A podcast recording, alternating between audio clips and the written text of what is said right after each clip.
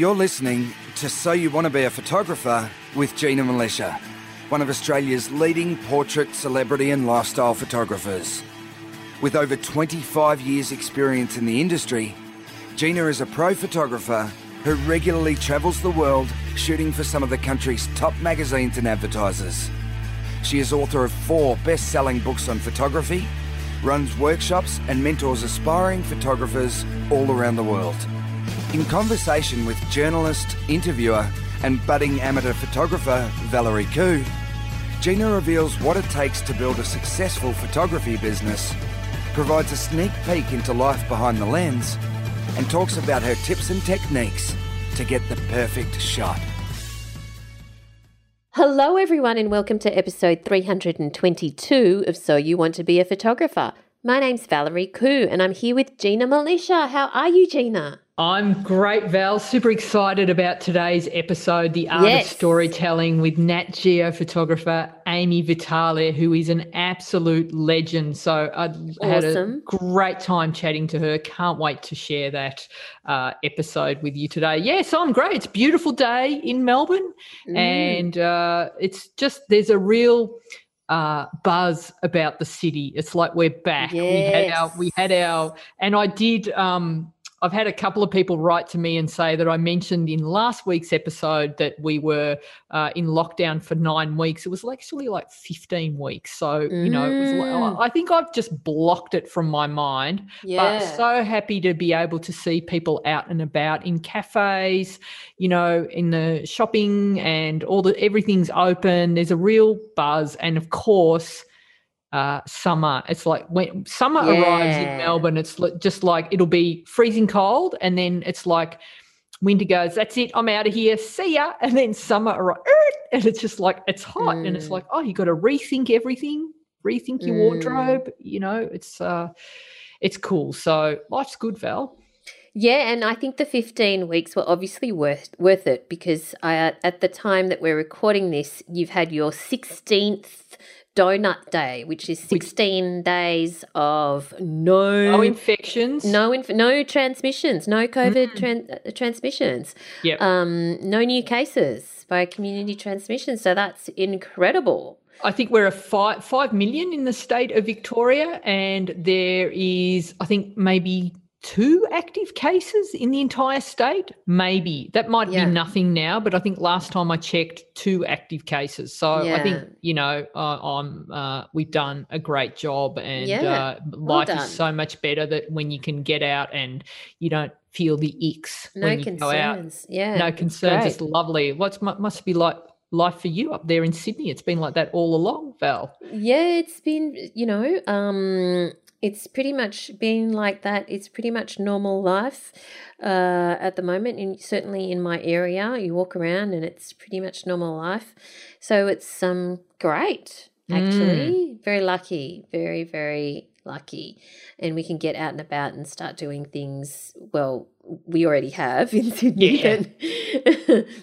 Um, I need to actually get out and about more and stop thinking that I Uh, need to hopefully, stay I'll be home. up there soon, Val. I'm planning to try and get up there soon. So fingers Fantastic. crossed. And otherwise, you're coming down. Oh, we might see each other twice uh, in the same month, which would be great. I know, I know. Make up for all the lost time. Might be some alcohol involved.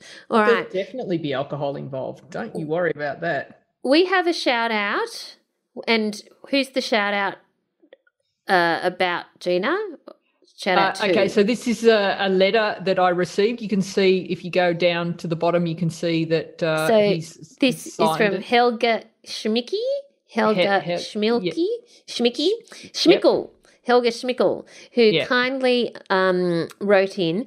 Hopefully, I've spelt it properly. Do you mean recorder? recorder. Yeah, he sent me the code word Oh. recorder, and we got quite a few people that listened to the to our gibberish to the end of the show last week. Isn't week. Helga a woman? no man. Oh man, he pointed okay. that out in the email. Yes, All right. So so, Helga so said it could be Helg. yes. So last episode we said anyone who was listening by the end, we have code word recorder to let us know in the Facebook group to see whether you got onto our, you know, crazy talk at the end of the at the end of the episode. And of course, if you're not in the Facebook group, it's free to join. We'd love to have you in there. Just search for "So You Want to Be a Photographer" podcast community on Facebook and request to join. It's um an awesome group of people from all over the world listeners from all over the world. So Helga said, um, hope I've spelled it properly as in recorder. What do you Spot think? On. I'm of course, of course I'm listening to all of your podcast episodes till their entire end. your private discussions with Valerie I enjoy very much, not to say the most, especially the sense of humor since life itself and these times are hard and struggling enough. I'm a listener from Austria. No, we don't have kangaroos here. yes, so you get it too in Austria. Yes, we get mixed up as well. In Austria, Yeah. people mix us up if we're from Australia. I have to figure out how to circumvent the country-specific lock of iTunes to rate your podcast and write a comment. If not doing so, my review will only be shown in Austria, nowhere else. Thus, this doesn't make any sense. By the way, I don't know how to spell it, but kaka, you know, Gina's favorite word, kaka, uh, is in German is baby talk for the brown content if the nappy is full. So every so every German speaking person understands what it means if you say kaka light or this is kaka. anyway, thanks a lot for your great show and tons of useful information. Both of you stay healthy. Best regards, Helga Schmickel. I yeah, love that. Thank you so Helga. much. See, I speak uh, many languages, Val. German. Fluent in. I can Yes. Talk about uh, doo doo in in three different languages. I can say it in German, Italian, and Australian. You know, and it Yes. Did you know that kaka was German? Didn't know. So it's uh, K A K A, the German spelling. I think Mm. my spelling is C A C. Oh, yes, yes, yes. Yeah, cat, or I shorten it. The Australian version is CAC. The Yeah, light's oh, yes, that's true. Yeah, you got some cack in your eye. Yeah. That's the Um, that's the extra, that's the extra, the Australian version of uh, yes. Kaka. But I can speak. German. Yeah, well, okay, go for it, Val. Ich bin Frau Seitz. Ich gehe zum Bäcker und kaufe Brot und Brötchen. Ich spiele Fußball. Das Frühstück ist fertig im Zimmer. Amazing, like that. You had the accent and everything. What did you just say? Ich, ich kaufe Milch, Milch und Zucker und Marmelade. So you're talking about ordering something with milk and sugar and marmalade? Yeah. yeah, that's brilliant. You like it, there are there are people I think that just get languages. I think you're one of them. I think like when I post anything in Italian, you'll write to me and go, "You didn't get the that's wrong." You didn't conjugate cor- that correctly. that's right. And I'm like, what are you talking about? My Italian got to grade four level. That's as far as I go. So whenever I'm with my uh, cousins who are all university educated Italians, that I know that they dumb their Italian down because they when they when they throw in big words, I'm like, I don't know what you're talking about. You got to dumb it down for me. But you just like grab those languages so quickly, Val. um, uh, they're great fun. But let's move on to this week's guest, Ami Vitale. Uh, what do you? What can you tell us about Ami? So Ami is an absolute legend. She's a Nikon, ambassador and a National Geographic magazine photographer, and she's been to like Amazing. Over a hundred countries, and she has photographed uh, war and conflict, and also uh, capturing the you know human stories around the world. And she's lived in mud huts, war zones. She's had malaria. She's worn a panda suit. she's cuddled baby pandas and um, you know she lives her story and she's her work has been featured in magazines and ted talks. Uh, she's got very famously known and we didn't talk about this in this episode but like i encourage you before you listen to this episode go and do some research check out her work and then after you've listened to the episode go and listen to her ted talks and also to uh, any other interviews that she's done because I want you to hear about uh, the rhino story where she photographed uh, the last living white rhino. She she she doesn't just talk about stuff; she goes out and gets things done. And this is why I reached out to her because we all think, well, what can one person do, you know, to Mm. change the world? We can do a lot. And so, you know, Ami is proof of that. And I know there is a lot of uh, animal lovers in the in who listen to this podcast and it's like we we with our camera can shine a light in the areas and uh, elevate causes that's what we can do that's our gift uh, to the mm. world and so mm. this is what i wanted to talk to ami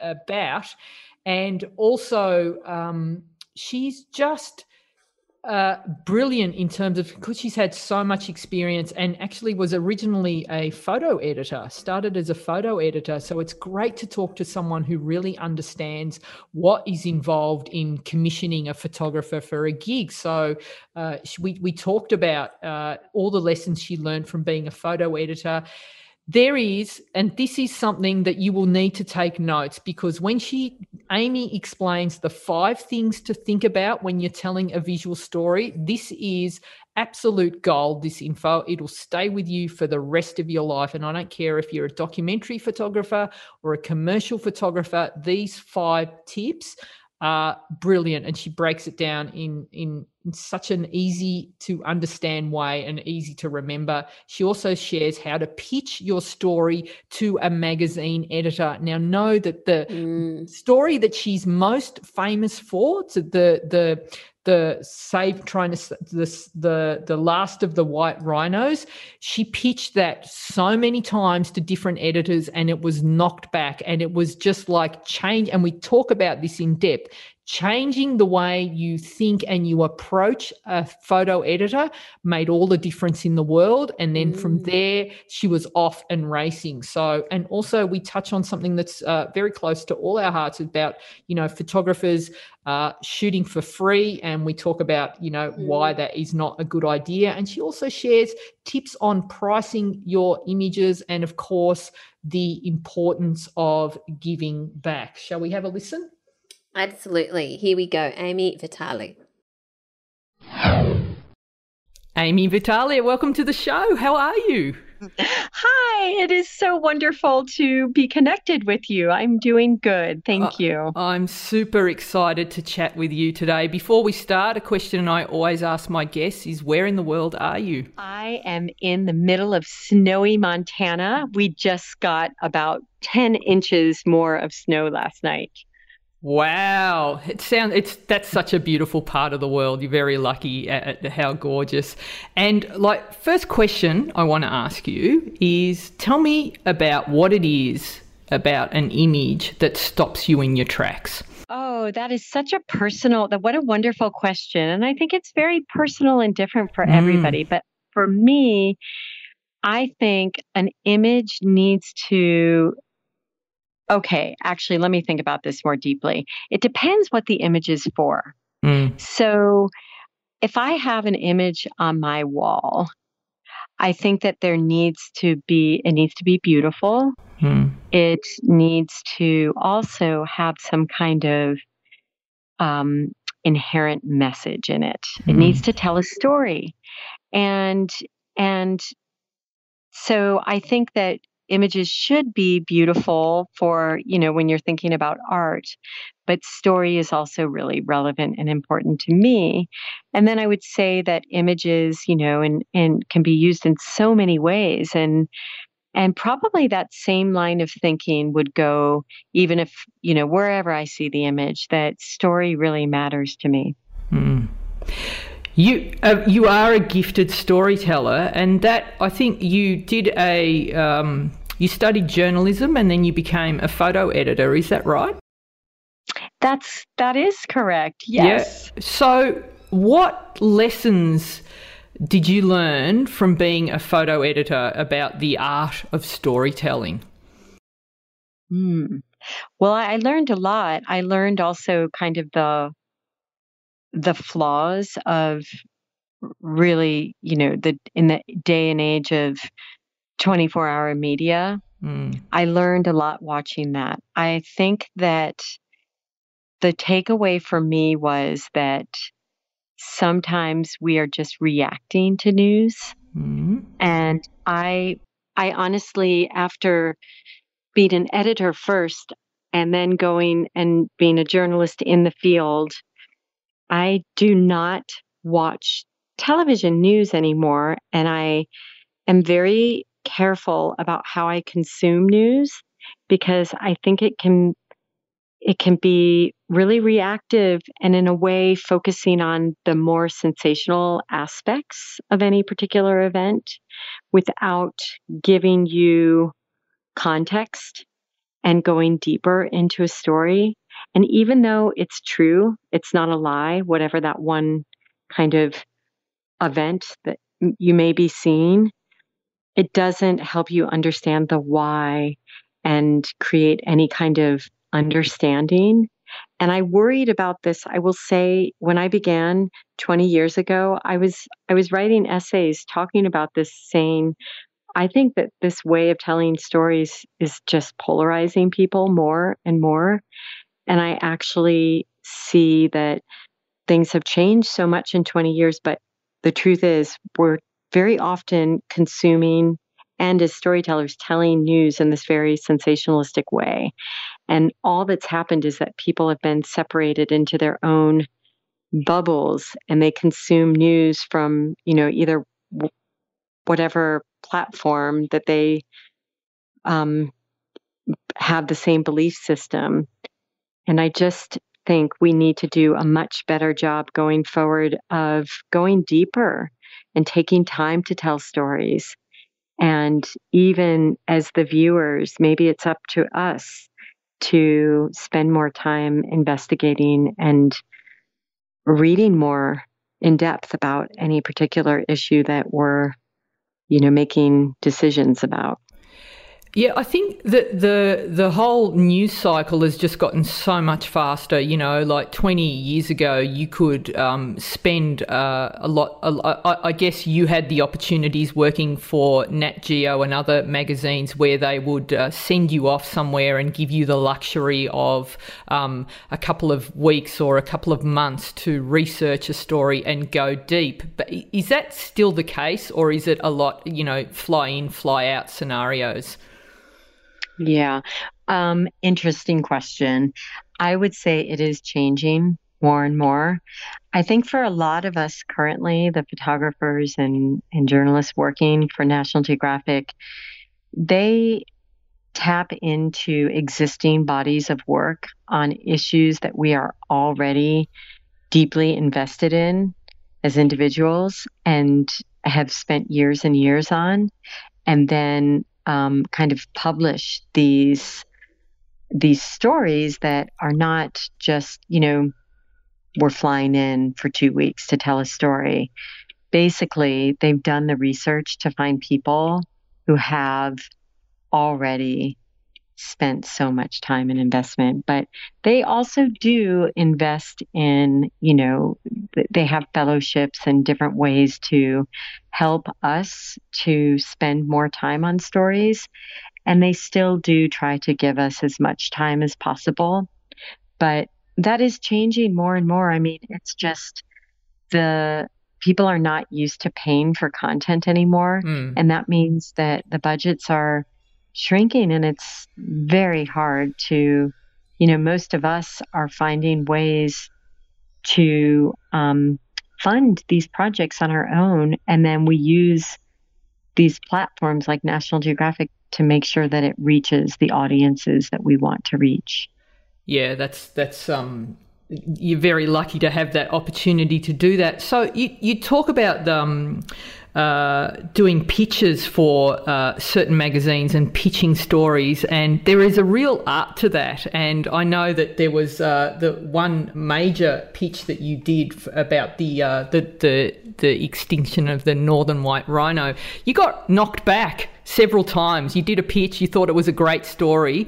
Um, can you talk about that a little bit and how you managed to turn that around and eventually convince mm. these editors that this was a, a good idea because it's like you know we as photographers can see like I, I i've seen the blank expressions when i'm trying to explain an, a, an idea to someone okay so we're going to do this this this and this and you can see that like they don't get it where i can see it clearly in my head and that must be yes. frustrating because like it's yes. so obvious it's like he'll be there that person will be there can, can you just just see this is a double page spread. Look at that. And then this and this and this. And they're like, nah, that we don't get it you know so how do you work around that and how do you present how what have you learnt um, in your years about uh, like h- how to do a successful pitch and get that across the line so that people are going to go yeah go do it we love that idea we can see it Oh, that is such an excellent question because that is the most important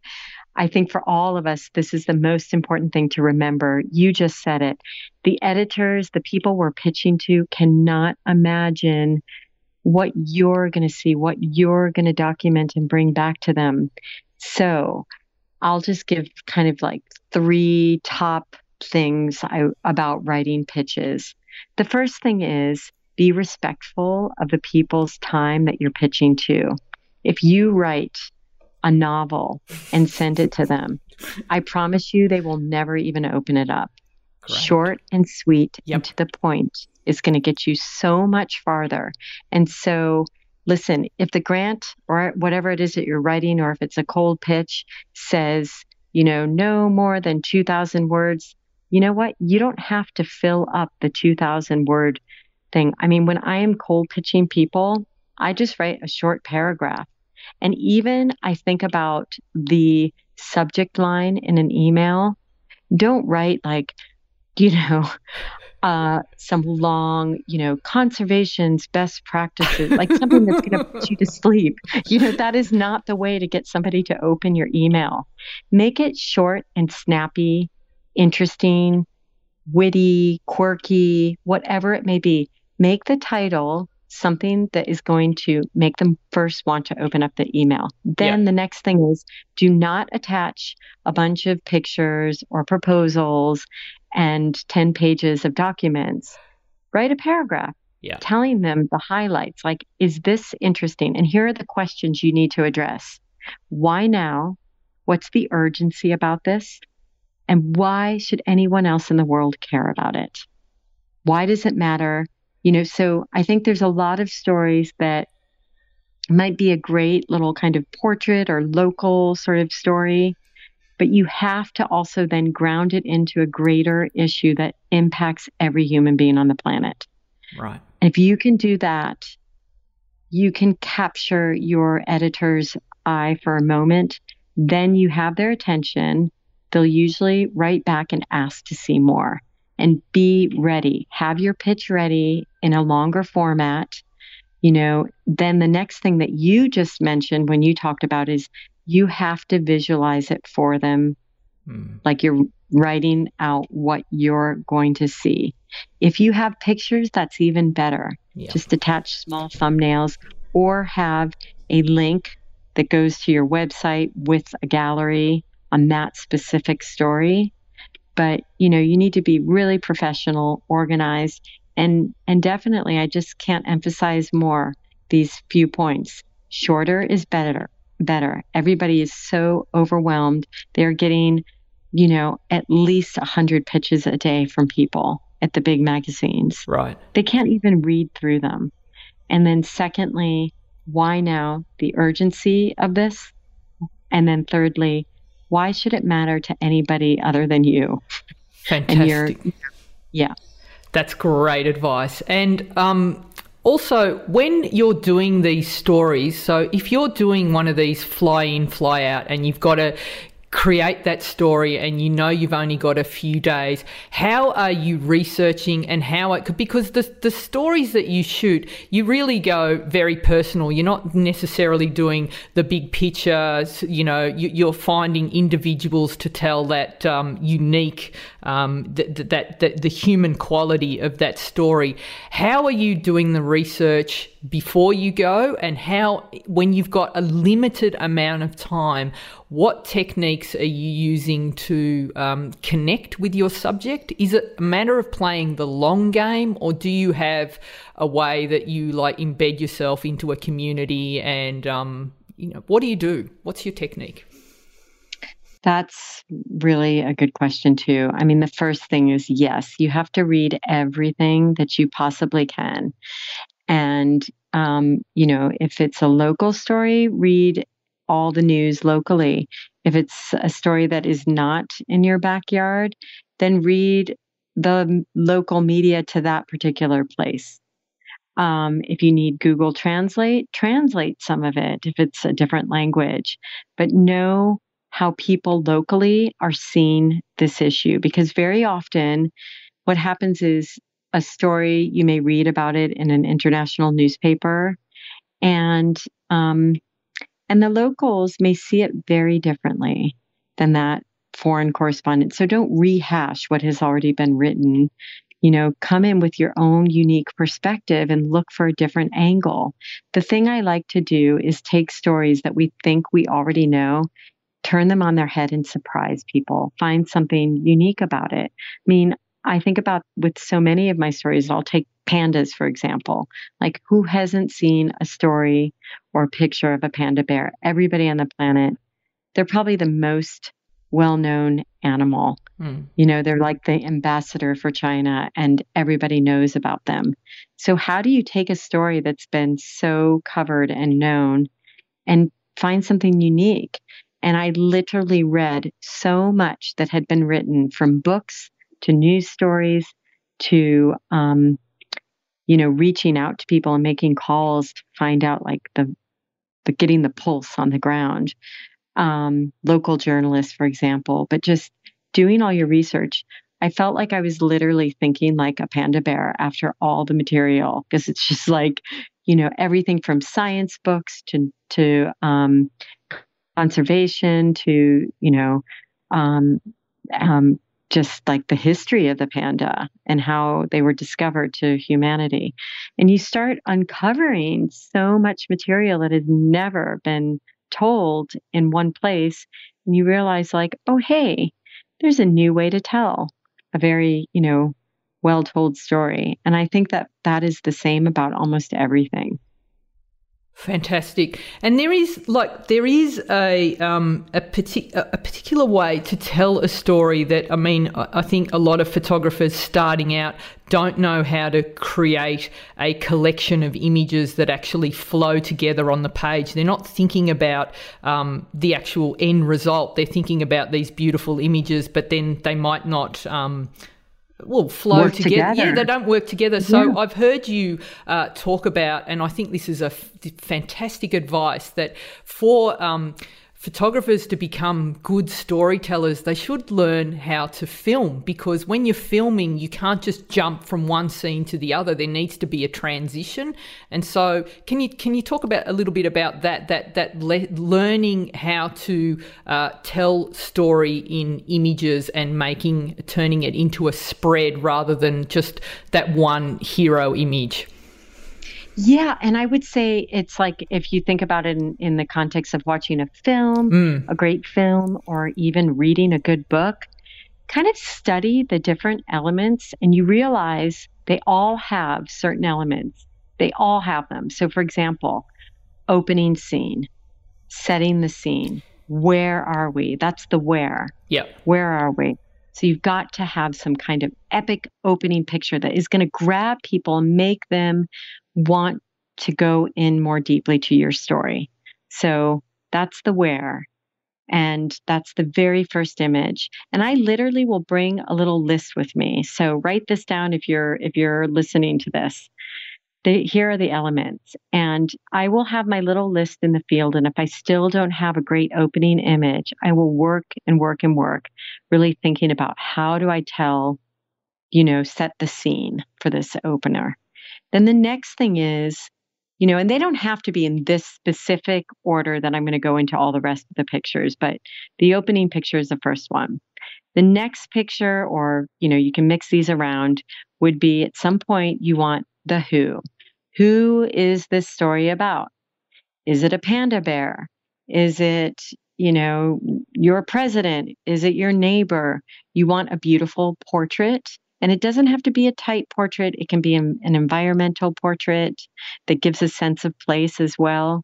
But you want to introduce who the people are in this story. So that's another element. Um, you also then in you know any book or or great film you get the tension of the story the conflict why is anybody interested in this and it can be you know quirky, it can be um, controversial, but there's always some kind of tension. Um, why are we watching or reading this book? Um, so the tension of the story needs to come out in one image, and um, and that's kind of the what. And then um, then you also want to get detail shots. You know those those there's so if you watch films again like they describe in such detail um, what is going on and it can be you know the cracks in the soil mm. illustrating climate change or the you know the old weathered hands yeah. describing somebody's you know how long they've been on the earth that illustrate a greater truth. Yeah. And so the detail shots are important. Um, and it's just giving visual variety because you can't have all of one thing. You know, you can't have all just great landscapes or all great portraits or just details. Like you need a variety. And you need to, you know, as as you're photographing these, consider different lenses, consider different angles. Make sure that you're not shooting everything from exactly the same angle, like standing up with the same focal length and not really moving. Give people variety. Stand up on things. Look at things from above. Look at things from the ground. Lay down on the ground as you're shooting. Like this different, not shooting, photographing. Yeah. Um, you know, just just ways of, of photographing will create different feels. And then um, and then humor. I like, you know, after you've given the tension and the detail and the portraits, I there's people are like I need a little break, a visual break. So I, if it's possible, I like inserting, you know, humanity and the, you know, just we're the the the humility of being human. Yeah. And and sometimes that can actually be really sweet and funny. It doesn't have to all be gore and sensational and violence, even though that is sometimes a part of stories, if that is all you show, it's like, where's the light? And honestly, in every single story that I've told and covered, there is always hope and resilience. And I think it's very important to show that in your story too. You know, it's a nice way to give people a way to breathe and want to keep going with your story. Yes, I'm and not. Then finally, oh, sorry, go ahead. No, go ahead. I'm nodding enthusiastically as you say all of this. yeah. that's a really important aspect. I think like we all get very passionate about whatever it is we're telling, but we have to remember um, remember how resilient and and and the universal truths that exist in all of us. And then finally, I would say a closing image. That is also very important. I I think a good way to have a closing image, you know, if you can't find anything else, maybe it's like the sunset picture or the end of the day or you know somebody closing the door um, or looking through a window. I mean, there's just different ways that kind of symbolize this is the end of the story. You That's now, fantastic. Yeah. Fantastic. Yeah. So I love that. That's a great list. I think everyone should carry that in their in their pocket and just really uh, this does not just apply to shooting documentary, but this applies to commercial images. You can do this as a wedding photographer, you can do this as a lifestyle photographer, you can do this as Absolutely. a family portrait photographer creating these stories and then you know then you're you've got this uh, whole uh, array of images that you can sell as a story rather than one single image that doesn't really, you know, say enough. So that's uh, fantastic. One thing I've noticed about you, Ami, in, in your images is, and, and I think like um, what I like to think of is that um, what we focus on expands. So if you, you know, you, you're always looking for the bad in people, you're only ever going to be seeing the bad and i also believe that you attract what you are. And so you um, i see uh, there's a, there, there is a beautiful childlike sense of wonder in you in the way that you um, go about your life and present your images. Has that always been the case? And um, you know how important is the energy that you bring to a shoot in, in to, to draw out the good in people Oh my gosh, that is such a wonderful comment. Thank you. I really appreciate that. But I truly believe in the wonder of the world yeah, and it's do. there and just just as you said, like if you seek out the horrors of the world, they're there. Yeah. Absolutely. You know, we can't deny that. And I don't think that it's that you ignore that. But let's also, by doing that, not shut out all the the I mean, I could cry when I think about the people I meet mm. on this wonderful journey, like that I have met on this wonderful journey. They inspire me to keep going. They remind me of the best of humanity. They are the people that, against all odds, believe in the best and are fighting for the best. Um, and I just think that it's so easy to just turn on your social media and the news and believe that the world is doomed. But you know, when you actually get out there and engage with others in a really meaningful way, we all, for the most part, you know, I believe that there is hope to coexist and all get along because we are all just being manipulated to see the worst in one another at some points. And and the truth is if you get out and talk to people you realize we have so much more in common than we do that separates us. And yeah. that is my life's motto. I just i understand that. I understand that sometimes i go in the past i've go, gone with the story already pre-written before i even set foot into the place that i'm going was like in my head, I, I sort of imagined what it would be. And then I got there and I, I was like, that was so wrong. I need to just be open to hearing what is sto- the story really, and um, and can I reframe the narrative a little bit?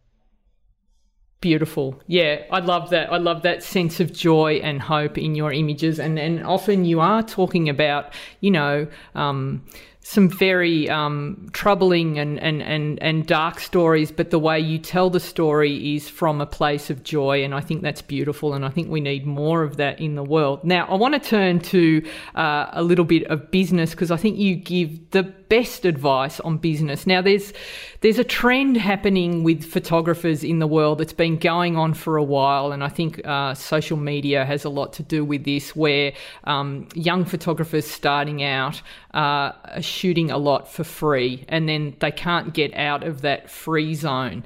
Um, what are your thoughts on that? Yeah, I think that um, do not do that because it's not even just about you, but it's actually eroding the market so much that you will never be able to have a sustainable livelihood if um, if we all do this all the time. I think that you know, there's that, there's the giving out of images, and you would be surprised how um, very often, if you just push it back and say, Thank you so much for your interest in my image, but you're going to have to license it.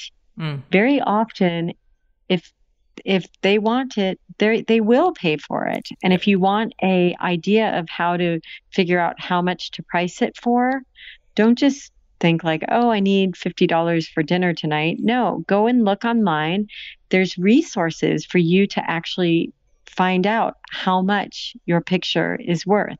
And so I always go back to whoever is interested and I say, thank you. Where would you like to publish this image? Is it digital or print? Is it commercial use or editorial? Is that means is it going to be for like a journalistic story or are you going to be selling it to promote some kind of product? Is it for an exhibit? Like you have to ask them all these questions. And if they are going to be publishing it for, let's just say, commercially, where, for how long, how big, you know all these questions and and honestly go to some of the agency websites like getty images. I actually use PhotoShelter Fantastic. has a great resource on it. You can actually get a free trial to PhotoShelter which is a whole other thing. But um it embedded in their um in their they have it's a place where you can have like store your online archive and they have website templates and they also have this thing called fotoQuote built into it and um, fotoQuote helps me gauge how much my pictures are worth and then the second piece of this question is also very important. Once you are selling your images, once you have a body of work that is valuable, say you get a contract, don't just sign it. you know, we are not lawyers, but it's very important that you invest in an hour of a lawyer's time and get them to explain to you what that contract says and it's very important to start understanding the language so you're not giving up your rights in perpetuity forever to some client for, you know, pennies. Don't do it. Learn the language. Invest in that, invest in yourself because it will benefit you again over time. And then the second part I would say is never be afraid to push back.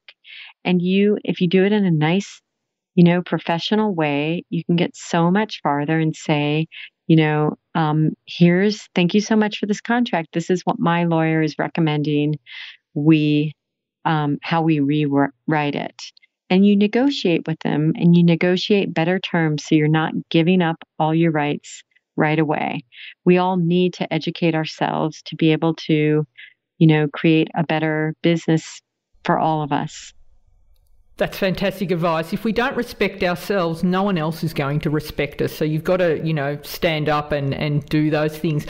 One thing that I love that you do is uh, if you photographed someone out on in in the field, uh, uh, you know, as as part of documenting a story, and that sells as a commercial image, you give a portion back to that person. Is that right?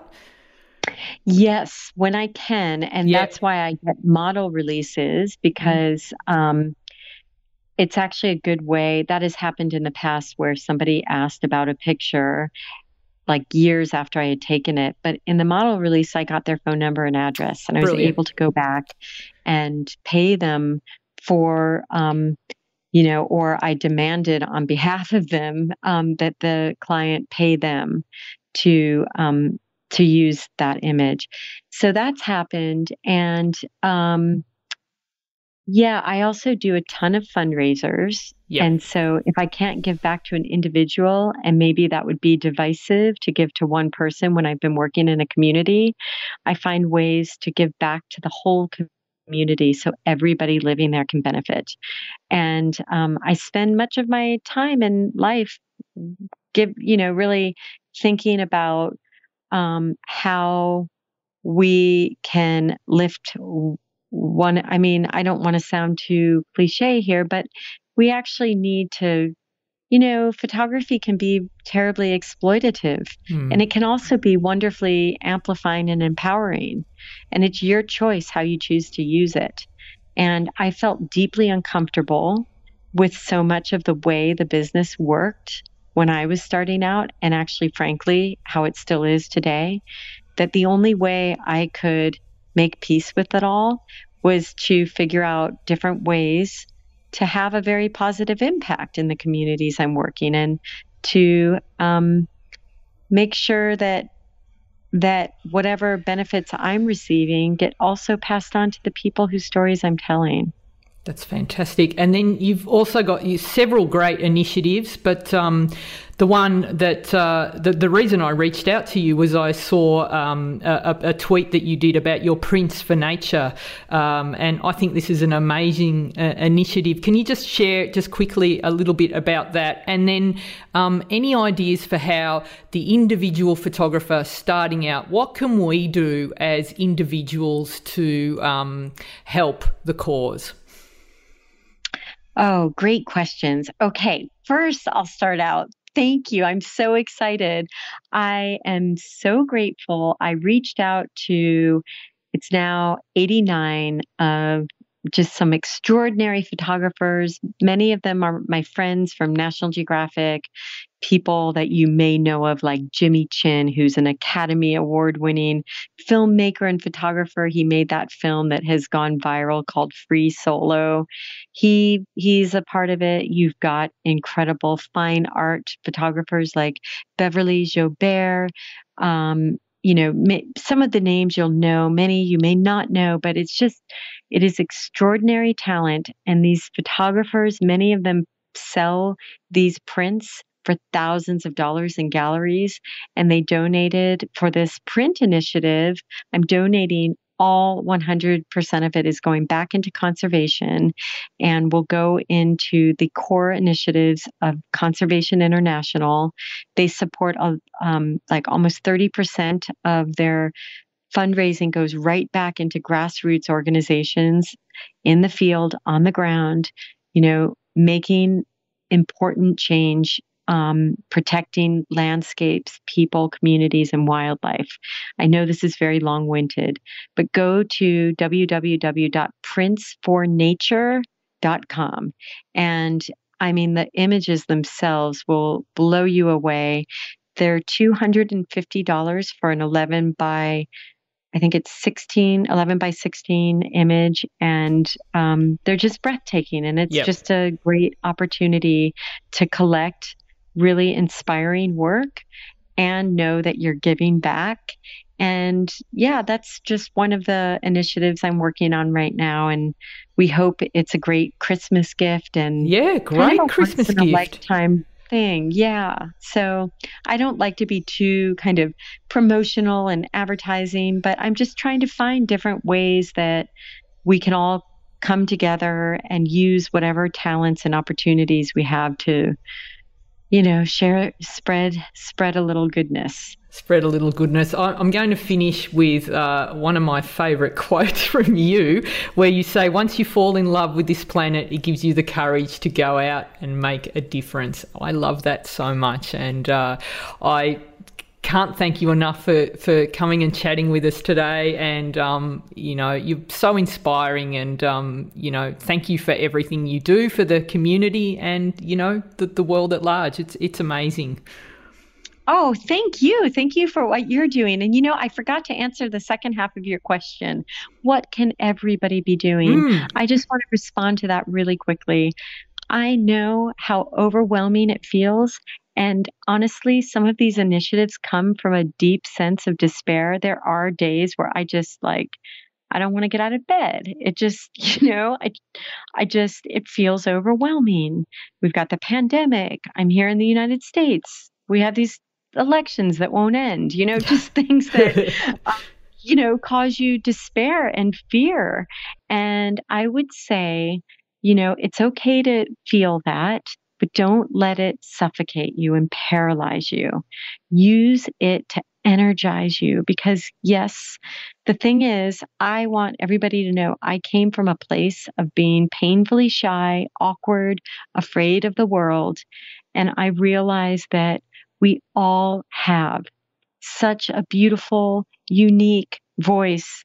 And the thing is, we all just have to get out and use our voice in small ways. The smaller ways are the ones that impact the most people because the truth is, you know, you're the messenger to the people in your life, not me, not anybody else on the new, you know, that it's it's our friends and our family that we impact. So knowing that and getting out and being a voice for the planet and for the wonder of this world matters more than we often realize. So thank you. Brilliant. Thank you so much, Ami. It's been amazing chatting with you. Oh, it's been amazing chatting with you. Thank you. this podcast is brought to you by the Gold Community. If you're wondering what it's like to be a member of the Gold Community over at GinaMilicia.com, I asked Mickey Johns why she joined. Before joining the gold community, I was still really timid. I wasn't game enough to put myself out there. When I spoke to you and after joining the community and seeing how much people actually put themselves out there and ask for feedback and, and they want that critique so they can improve themselves, it gave me that confidence boost to go, you know what, it's not a bad thing to have people say negative stuff about your work because otherwise you're not going to know what you need to fix. You're going to just continue to do the same thing and, and you're never going to improve it. The, the community itself is so open and so like inclusive and some people just sit there and they go, I love your work. But then other people go, you know what?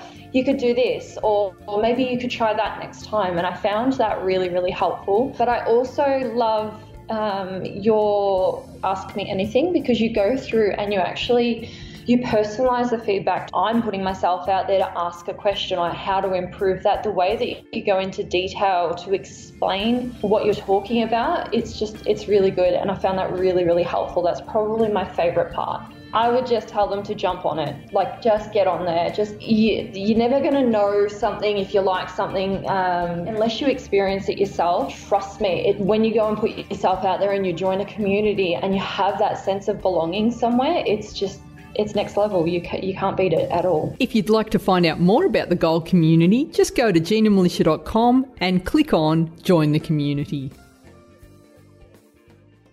There we go. Ami Vitale, such interesting stuff that she gets up Yeah. to. I mean, How incredible. inspiring. Very inspiring. Now, if you're interested in having a look at Prints for Nature, which is what Ami is involved in, uh, you can have a look at some of the best photography from some of the world's best photographers who care about the environment and wildlife. Um, and when you buy from Prints for Nature, it supports some fantastic conservation work. So just go to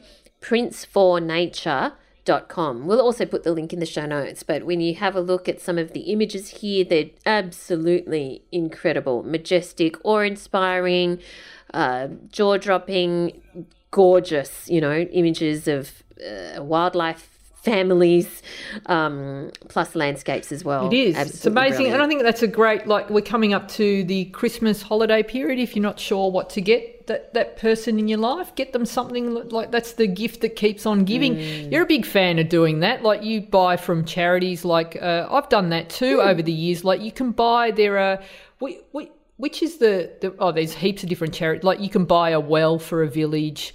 Uh, Yeah. You can buy chickens, you can buy goats, and I've done that. It's really satisfying because it's like there's some people that just that they don't need the gift. Like they, they've there's enough, and it's like it's lovely to give a gift uh, that's going to help other um, other people. Uh, you know, less less fortunate. Absolutely. All right. So, what are you doing in the coming week, Gina? Uh, just continuing on to get out and about, Val. There's lots of people to catch up with. There's lots of things to do. I've got to make up for uh, 15 weeks of lost time, and it's just been slowly uh, reconnecting with friends. And it's like it's different when they're in front of you, Val. It's different. it's so nice. And even me, the introvert, is like I know it was too much because I'm like, oh, I miss all these people. I miss talking to people and um, eating with people and being in restaurants. So more of that, Val, which I'm really excited about. What about you? Sounds great. What am I doing? I've got, um, I'm challenging myself to design 10 patterns in 14 days. Right. So how why is it ten not ten in ten days? Why is it ten in fourteen? Oh, because sometimes, you know, You need life can yeah, get a bit okay, right, right, right, right. So this is like you did Whether or not- you did hundred patterns, I did the 100 day project. yeah. I didn't, I didn't finish, but you so I got didn't a heap. do 100 You got a heap done. Yes. Um, so I because I think 100 is too overwhelming. Yes. And this is just like a personal project that you can do with your photography as well, is to find something that you're interested in and to do it for a certain period of time. Yeah. So the problem with the 100 day thing was is a little bit too long. Yeah. So that's why I've decided on 10 designs in 14 days. And the big thing that I think that is really important is that I am going to create them even if they are caca. Oh, Because you'll if put I out. You're gonna put. You're gonna them, put them out. You're gonna put them out. no. Well, does it? I may or may not put them out, but I'm going to create them because the. I mean, I mean, I'm going to finish them. Yes. Because the thing that stops uh, many creatives is that you think it's got to be amazing No. or you think it's got to be perfect, and therefore you keep working on it, keep working on it, and you never kind of get it done. Um, so what I'm going to do is make sure that I get it done, even if I think it's caca, and it may or may not Yes. be caca. You know what I mean? But um, that's the key factor. Do it even if you think it might be caca. Yeah, and push through. Just for the practice. Yeah, because it's through. like that shot that that that image that you've created even though it might not be the one there is some there might be and this has happened to me uh, you know when developing a style it's like i might not get it right in that image but i see a spark there is a spark of something that you go oh okay, this didn't work, but hang on a minute. Mm. In I've discovered this little gem here, and how about I Yeah. expand on that? And it's like you know, uh, the the best advice about writing is you know just sit your bum down and write, and then you know Yeah. set set yourself a limit to write 500 words in a day or a thousand words in a day. Get the Mm. caca out first, so you got to like sometimes just clear the pipes, I guess. get, get the get, get the rubbish out first, and then um, you know it's like there is this this this notion that uh, oh my god, as artists we need to wait for the muse to appear. Well, we know that um, I'm trying to think of um, there there is a famous singer. Someone please remind me because my brain doesn't work anymore. That the muse he was driving along in stuck in traffic, and the mu- and suddenly this mm. song comes into his head, and, and he looks up and he's like, "Now, now you come and tell me." And you see that all the time. Like I mm. love watching um, shows about the life history of like certain singers and how they the, the tune will just and they're like, oh, oh, mm. quick, give me paper and, and you write it down. Comedians do that. We all do that. But sometimes, you know, if you're waiting for that moment of inspiration, it's it doesn't always come. But just doing the work, right. doing the work, and being consistent and being disciplined, and not um, letting go of the outcome, which I guess is what you're saying. With it doesn't matter if it's caca. Yes. I'm just. So it's about the process. Uh, it's about the journey, not the destination. Yep, absolutely. fantastic. That's brilliant. Yes. Can't wait to see it. And then we'll continue with um, developing our um, concert that's probably going to now become a world tour, Val. Because I'm thinking like we were just doing this at only the Sydney Opera House, small. Small. Let's dream big, Val. Let's dream big. We're going to do a world tour. You know how um, at the start of the year, uh, Andrea Bocelli sang outside the Duomo in Milan. He sang Ave Maria. Did he? Yeah, we're Okay. doing that. That's what I'm aiming for. We're So- going to sing no, Ave Maria. No, going to learn to play it on the recorder. Oh, and okay. you'll be And I'll with the on the cello. cello. And I've just Okay. like it. Just there'll be it'll be empty. We'll get the city cleared for this. we'll get a permit. But I want rose petals Oh, floating yes. around us, like just dropping from the sky. And I want that filmed at a sort of a slower frame rate, so that'll be in slow mo. And then maybe idea. I don't know, because you know it's us, and I don't want him to. But maybe Andre can come and sing with us. Accompany us. he, uh, Yes. but he's not getting top billing. No. And we need to discuss who's going. Like, is it Gina Milicia and Valerie Khoo? Oh, yeah. We, we're, right. We've got to sort Well, all that out. we so we'll could, get our like- management onto that. Or we're both on the same line, Val. But who goes? Yes, I'd put you yes. first. I, I'm big enough to well, do you that. know what? it's- I have we I, I have progressed because um, my teacher, um, she she took back Twinkle Twinkle the the sheet music for Twinkle Twinkle. She said, "You know that now. Oh, you I'm taking that one it. back." So what are you on now? What are you up to? uh, there's quite a few. Yeah. You know. Um, Are we doing Twinkle What- Twinkle in the um, world tour? I think maybe not. No. Okay. Um, yes, but there's quite a few. Um, uh, there's Ode to Joy. Yeah. There's the the theme from Swan Lake. uh huh. Um, we are doing sp- spring and summer from the Four Seasons. Oh, beautiful. Um, uh, I don't know. Anyway, You doing any Bon Jovi on the cello? I'm going to Living on a Prayer? yet. I'm not sure which ones are sort of cello friendly. Yeah, fair enough. Mm. We'll work it out. Anyway, thanks for listening, everybody, all the way to the end. Where do we find you online, Gina? You can find me at ginamilicia.com. It's G I N A M I L I C I A. I'm at Gina Milicia on all social media. World tour will be announced soon. Cello and violin. No, sorry, I'm not playing the violin. Recorder. Recorder. And if you want to take your photography to the next level, I'd love to work with you. Check out the Gold community. Just go to ginamilicia.com and click on join the community. What about you, Val? You'll find me at Valerie Khoo, that's K H O O, on Twitter and Instagram, and over at valeriekhoo.com. Thanks for listening, everyone, and we look forward to chatting to you again next time. Thanks, guys.